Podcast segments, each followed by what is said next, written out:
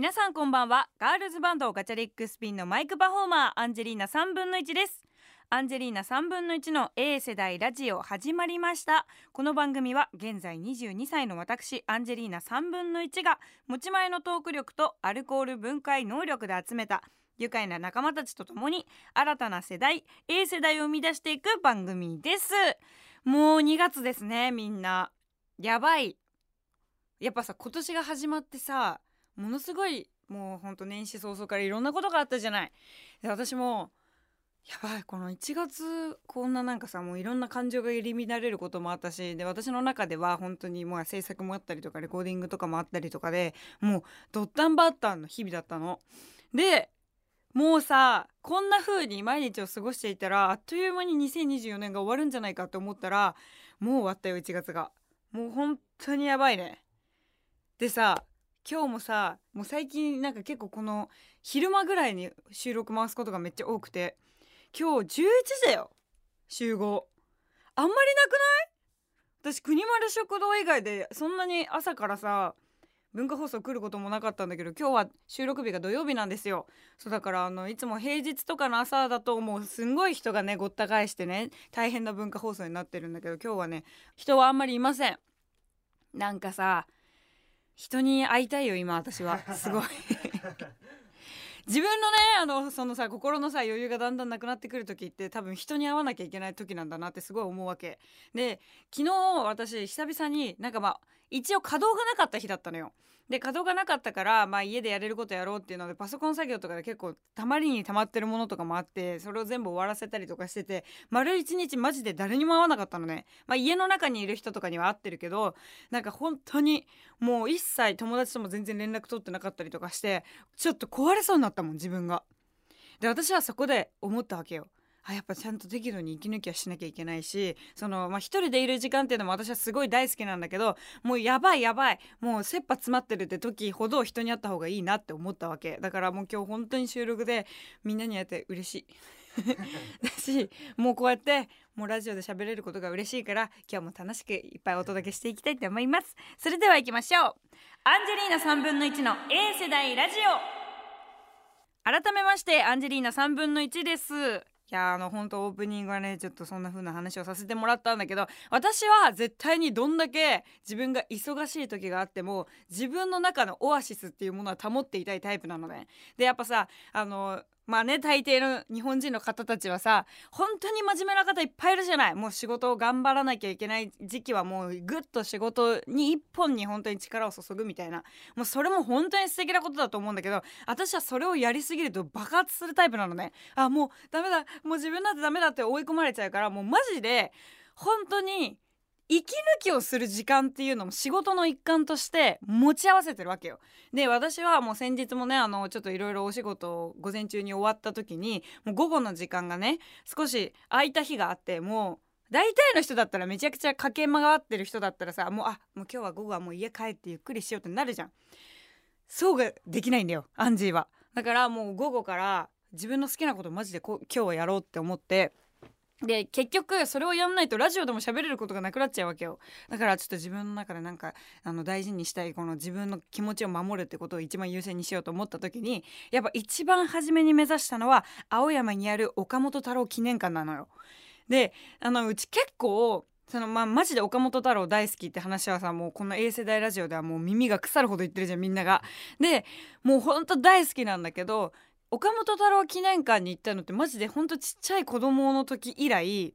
行けてなくてでもうこれはもうちょっと最近ほんと自分自分で言うのもあれだけど頑張ってるし行こうっていうので行ったわけよ。でまああの岡本太郎記念館って結構そのまあ表参道と青山青山とかの間ぐらいにあるのかな。で結構住宅街のところにあるわけよ。ポンって急にその太郎のアトリエがあってでそこでもうお庭からいろんな作品があるんだよね。私の大好きな「午後の日」があったりとか「動物」っていう作品があったりとかなんかこう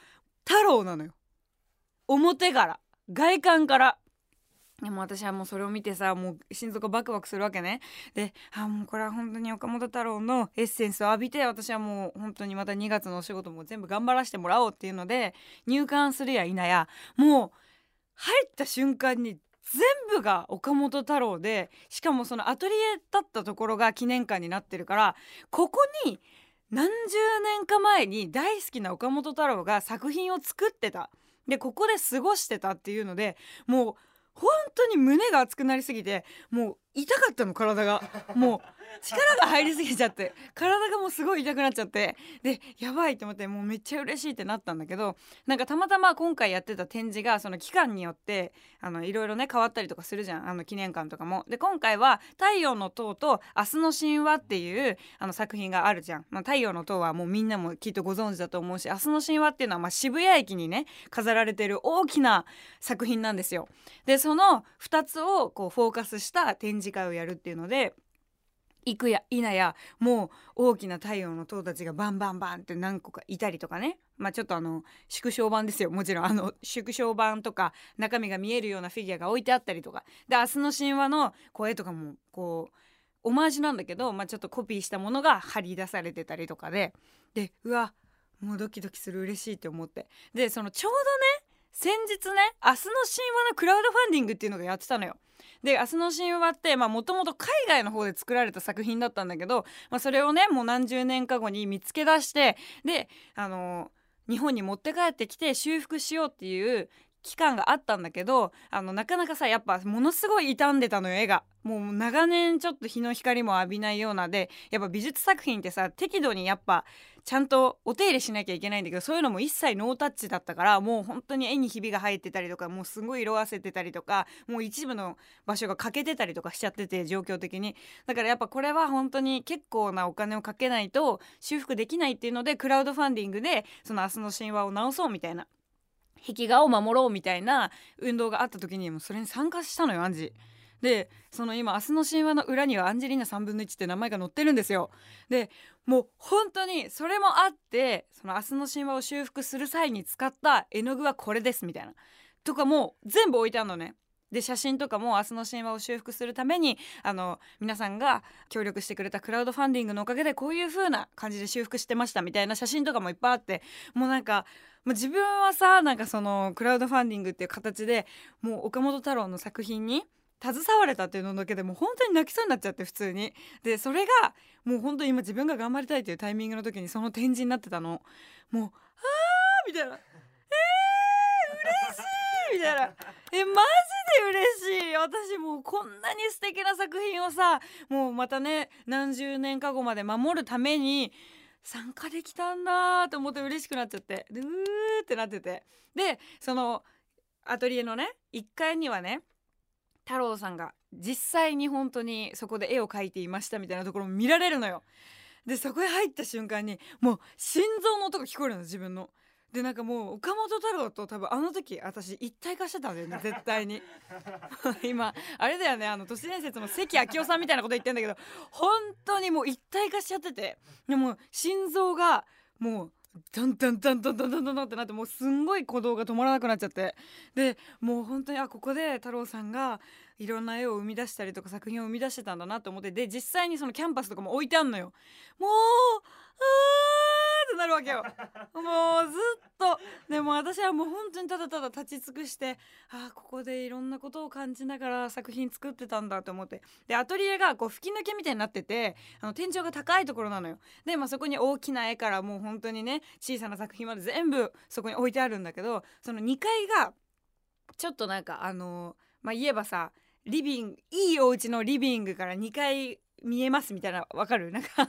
あの大体みんなちょっとディズニー行ってる人だったらあのホーンテッドマンションみたいなあの状況を想像してもらえたら嬉しいんだけどあのもう本当にリビングで大きな部屋があってでホーンテッドマンションってさそのみんなが宴会してるところをさ上から見るじゃんうちら。でそのその感じそういう感じの作りになってんのよ太郎さんのアトリエも。でなんかまあそこまではもう入れないんだけどこのアトリエを見渡していい立ち位置からそこを見るといっぱい本が置いてあるのね2階に。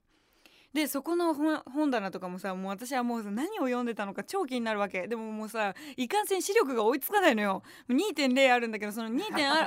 ある自分の目でもやっぱり文字が小さすぎて見えないわけね。でそこでもうあの私が一番 iPhone の中でもう大事にしてるアプリがありまして拡大鏡っていうのがあるんだけどその拡大鏡ってね結構 4K みたいな感じじゃん。iPhone って最近もう本当にめっちゃ画質良くてみたいな。その状況のままアップできるからだから結構画質がいいままあのいろんなものを見れたりとかそのまま写真撮れたりとかするのよ。でもその拡大鏡を使ってもう太郎さんのさ2階にある本をこうやって見るのよ。もうマジでオタクだなと思ったんだけど私。でもやっぱ本当に見えなくても文字が小さすぎて。だからもう次行く時絶対双眼鏡を持ってこうと思ったんだけど。もうだから私やっと分かったのよ。なんかさよくこうコンサートとかでもさそれこそアイドルさんのファンとかさみんなさ双眼鏡みたいなやつ持ってくじゃん。こうちっちゃいコンパクトなやつ。であれでその推しを見るみたいな推しの表情を見るって。私それが今までちょっと分かんなかったのね、まあ、別にライブって全体の空気を楽しめればもうそれでいいって私は思ってたんだけどあ確かに自分がもう本当に大好きで推してるもの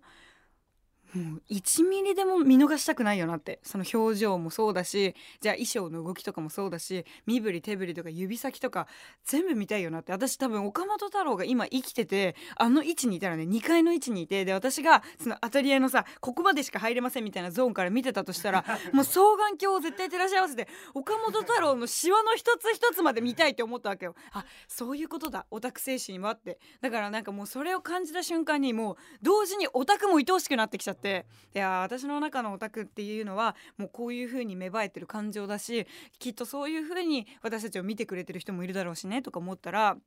もうやっぱ太郎に教わることって多い。そうだからもう本当にすごい幸せな空気のままね美術展を見てでグッズコーナー行ったんですよその時にねその岡本太郎会員パスみたいなのがあってその3,000円で年間費3,000なのよ。でもそこで、まあ、岡本太郎のいろんな情報をいち早くメールで知らせてくれたりとかあとその岡本太郎記念館に入る際に入場がタダになる、まあ、年パスみたいなもんだよね。であとその物販とかを買った時も5%オフになりますみたいなそういうカードがあってまあとにかく私はそのカードでついてくる特典云々っていうよりはもうそのカードがかっこよすぎてあもうこれ欲しいっていうのでもう3,000円でカードを買ったようなもんなんだけどそれでもうすぐね年間もう太郎会員になりまして私も晴れて。もう今までさずっと岡本太郎大好き大好きって言ってたくせに太郎の会員になってなかったのよ。もうそれがもうなんか自分の中ですごいなんかしこりになっちゃってて。では私なんかこれ知らなかったのめっちゃあれだなって思ってなんかすげえ恥ずかしいな自分と思って。でなんか太郎会員になったんですよ。でその物販行ったんだけどさものすごいのよね記念館の。やっぱ記念館だから物販の量もえぐいわけよ。で今までね太陽の塔のところにしかない限定グッズですとか岡本太郎美術展でしか売ってない限定グッズですって歌われてたものが記念館にはあるんだよ。でももうなんかもう私は結構ほんと隅々までグッズ持ってんのね。もう総合で見れば私の家も記念館作れるぐらいグッズはあるわけよめちゃくちゃ。本とかも。なんだけどもうなんか記念館行った途端に知らないグッズが多すぎてあもうこれもダメだ自分全然探れてないやんと思ってちょっともう悲しくなっちゃったんだけどもうそこで見てもう記念館限定グッズみたいな。でガチャガチャとかもあんのよ。で今まで私岡本太郎のねその太陽の塔とか行っても出会ってこなかったガチャガチャの種類とかもあって嘘だろおいって思って。おい青山ってクソちけえとこにあるじゃねえかよいろいろ限定グッズがよって思いながらもう本当にあの買いあさってでも会員証出すと5%オフになるからもう本当に私の知らない岡本太郎がやっぱいっぱいいたのそこに。だからなんかこういうことなんだろうなってその恋人とかで私の知らないあの人の一面みたいなさそれが詰まってたんだよ。やっぱアトリエともなるとさもう命やん。命だしで岡本太郎のそのなんかそのいろんなインスピレーションとかが全部そこにバゴーンって直結してるところなのよ。で私の大好きな「午後の日」っていう作品があるのねニコニコしてるようななんかまあ可愛いね作品があるんだけどねもうそういうのとかも私はもう崇拝してんのねその作品をもう大好きだからめっちゃ可愛い本当可愛い大事に扱わなきゃねと思ってるんだけどもう草の中とかにあんのよ。もう生い茂ってる草の中にドーンってただもうそれも衝撃じゃん。アトリエだからだみたいな。もう別にそこにあるのが当たり前でしたけどみたいな感じで置かれてんのよ。だからやっぱなんか太郎さんって思っちゃった私。ねもうほんともう頭がねもう爆発しそうになっちゃってもうほんといろんなことを受けてねいろんなねもう幸せな感性もいただいてで私も本当にあの太郎記念館行った瞬間にもういろんなインスピレーションを受けてもう超幸せな気持ちになったわけよ。でもう最後にねその岡本太郎記念館の真横にカフェがあってねそのカフェはもうガラス張りになっててその太郎さんのアトリエの庭を見ながら見られあのお茶ができるようなカフェがありましてそこに行ったんですよ。でそこもその会員証出すと5%オフになるのよちょっとコーヒーとかが でもそこでもう本当にあのなんオーガニックビールを開けましてでその窓で窓越しにもう太郎さんの作品を見ながらこうビール飲んでたのねでその時一緒にいたのがうちの美人社長と行ったんだけど美人社長はさやっぱカフェとかのそういうスペースに行った時にさやっぱ仕事しようと思うじゃんパソコン出してみんな。でまあなんか私はもう本当に太郎さんの作品にこうやってもうニヤニヤしながら浸ってるからあの社長なんか作業するんだったらしてていいですよって言って社長パソコン出してこういろいろね最近のスケジュールとかをまとめてくれてたのよ。そしたら店員さんがね「すみません」と「あのうちのカフェではパソコンとかをちょっといじるのがあれでして」みたいな「あのすいませんね」みたいな感じでお声かけしてくれてイコールなのよ。イコールもう太郎さんの作品がここにあるんだからさもう一回仕事とか忘れてさ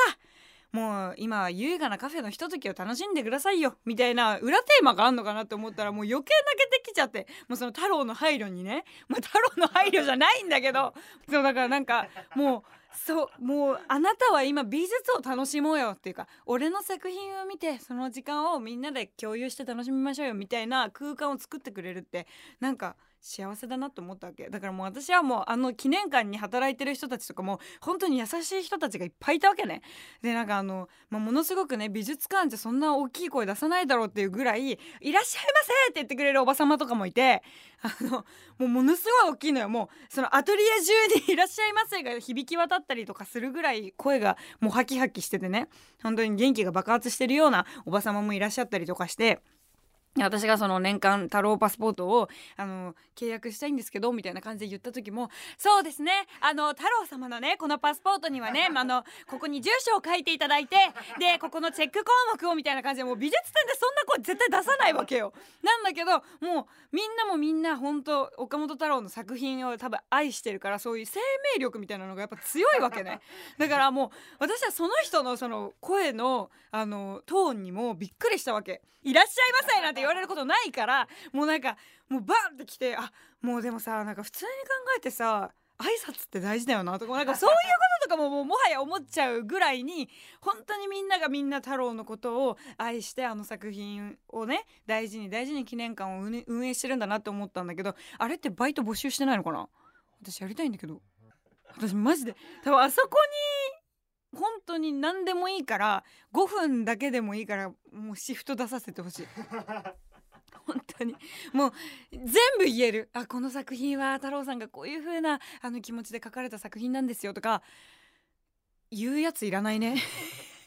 美術にいてほしくないね。その音声ガイド聞くしなそんなんな。でも本当にもうすごいパワーをいただきましてもう本当に2月も頑張れるっていう。だからもうみんなもう本当お仕事本当大変だと思う。もう特にさこのさ2月3月とかだったらまたさ新しい新年度のためにいろいろ準備しなきゃいけない人たちっていっぱいいるわけじゃん。マジで仕事を頑張るっていうことは休まずに働くことではなくてなんか仕事を頑張るっていうのはそれとともにね仕事を頑張るための息抜きっていうのも絶対に仕事を頑張るっていう上では必要なのよ。だからそのがむしゃらに働いてることだけももちろんかっこいいしそれをできる人っていうのはすごくあの本当に強い人だとは思うんだけどがむしゃらに働くことだけを頭に置くんじゃなくてもう適度に本当に自分がどういうモチベーションでお仕事ができるかどうやったら頑張れるかっていうのを考えながらお仕事をすることって絶対大事だから本当がむしゃらにやりすぎることだけが全てじゃないから適度に息抜きをしながら自分のねプラスになるようにあの4月のね新しい新年度までね駆け抜けてもらってまた素敵な新年度を迎えられたらと思いますというアンジーのねあのお話でした。それではコーナーに参りましょう。こちら。関東ネタ集め推進委員会。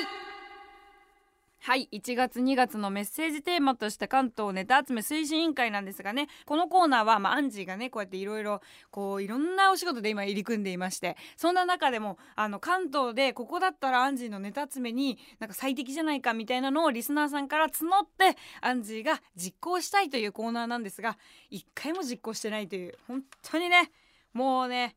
申し訳ないぐらいにスケジュールが入り組んでおります。だからねあの本当にちょっともうちょっと落ち着いたら行っていきたいなと思うんだけどあのちゃんとネタも全部ストックしているのでありがとうございます。それでは読んでいきます。ラジオネームアナログモグラさんからです。ご存知かもしれませんが竹芝駅近くのアトレ竹芝で行われているダイアログインザダークがおすすめです。完全な真っ暗闇の中音声と感覚のみを頼りに進んでいくというワークショップです。神田伯山さんのラジオで紹介されていた企画なんですが昨年新潟から体験しに行きました。暗闇の中で他の参加者とコミュニケーションをしながら進むのは何とも言えない不思議な時間でした。他の方に自分から声をかけないとどうにもならない状況を体験した結果仕事で困った時に「すみません助けてください」と躊躇なく言えるようになりました。アンジーさんもぜひ体験してみてください。えー、すごいこれ。なんか全然未知な世界な感じしちゃうね。だって全くあの視界が本当に見えない状態で。言えばなんかあれなのかな。迷路みたいなことではないけどそのまあ見えない状態でゴールまで目指すみたいなことだもんね。音だけが聞こえてる。あ音だけが聞こえてるんだ。すごいなんかそういうさ状況ってあんまりないじゃないやっぱり。だから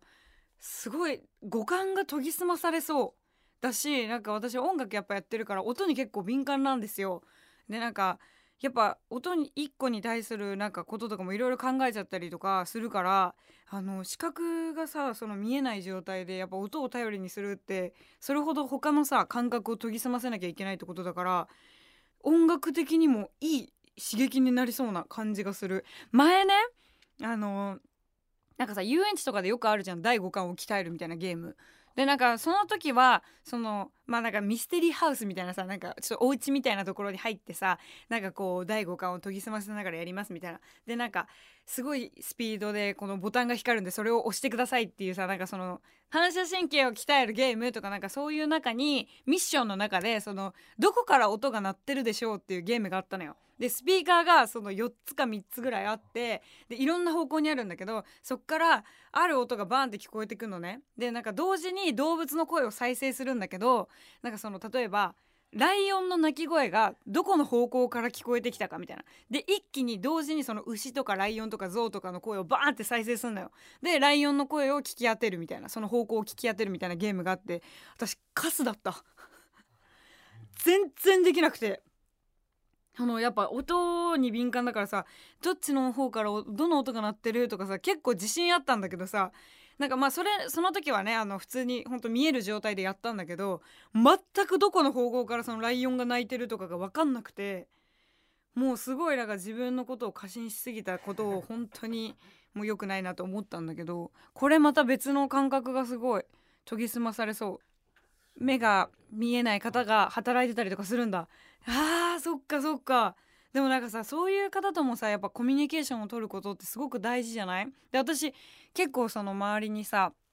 あの私の事務所って高田馬場にあるからさ高田馬場ってその展示図書館があったりとかして結構そのまあ体にね不自由がある方に優しい街ってされてるんだけどさだからあの展示ブロックとかもすごい本当にどこ歩いてもいっぱいあったりとかするからである時にあの信号渡ろうと思ったらあの目が見えない方がいらっしゃってでちょっと困ってたんですよ。でなんかどこかの駅の入り口を探してたんだけどそこの入り口が階段だったからなんかその不安そうにしてて。で私そういう時はもう本当になんかちょっとずうずうしいかなとも思いながらもうちょっと声かけることをちょっと意識してて。でなんかもし何かあったらお手伝いしましょうかってお声かけして。であもうお願いしますみたいな。その高田馬場ってさ JR とか東西線とかあるからさ東西線に乗りたくてって言われてあじゃああの改札までお送りしますよって言ってあのなんか急に触るのもあれだからさあの私もなんかあんまりちゃんとよく分かってなくて。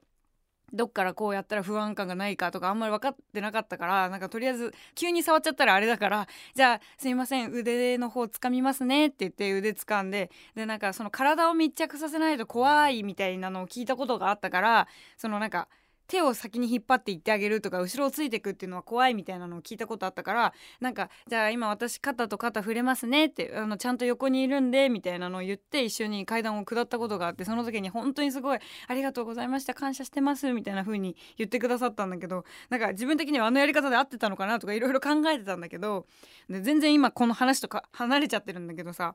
だからなんか普段はさ絶対自分が経験しないことじゃないこういうのも。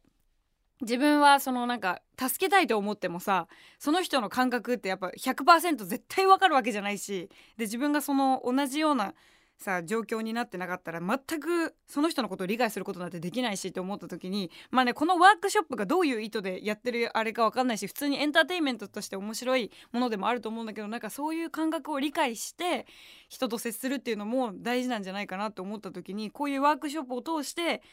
ちゃんと経験することとかもすごいなんかこう表現者としての糧になるんじゃないかなって思ったからこれはなんかすごい気になるから本当に行ってみたいし文化放送の収録の後とかにも行けちゃうよねこれね。これは早めに行きましょう。本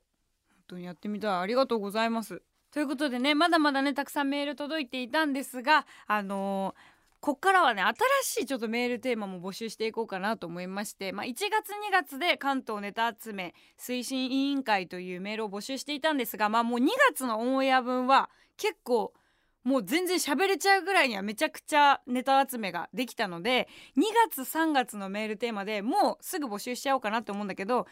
アンジーがね今年2月、えー、20日から25日まで芸人交換日記という舞台に出させていただくんですよ。で私舞台が初挑戦なのね。だからちょっとみんなにも2月3月のメールテーマで何かに初挑戦した話というのをテーマにしたいと思います。でこれはこれから初挑戦しようと思ってるんですよねっていう内容でも全然 OK なので何かに初挑戦した話または初挑戦してみたいなと思った話というのを、えー、2月3月のメールテーマにしたいと思います。各コーナーへのメールは受付メールアドレスアンジーアットマーク JOQR.net までお願いします。アンジーはアルファベットで ANG です。お願いします。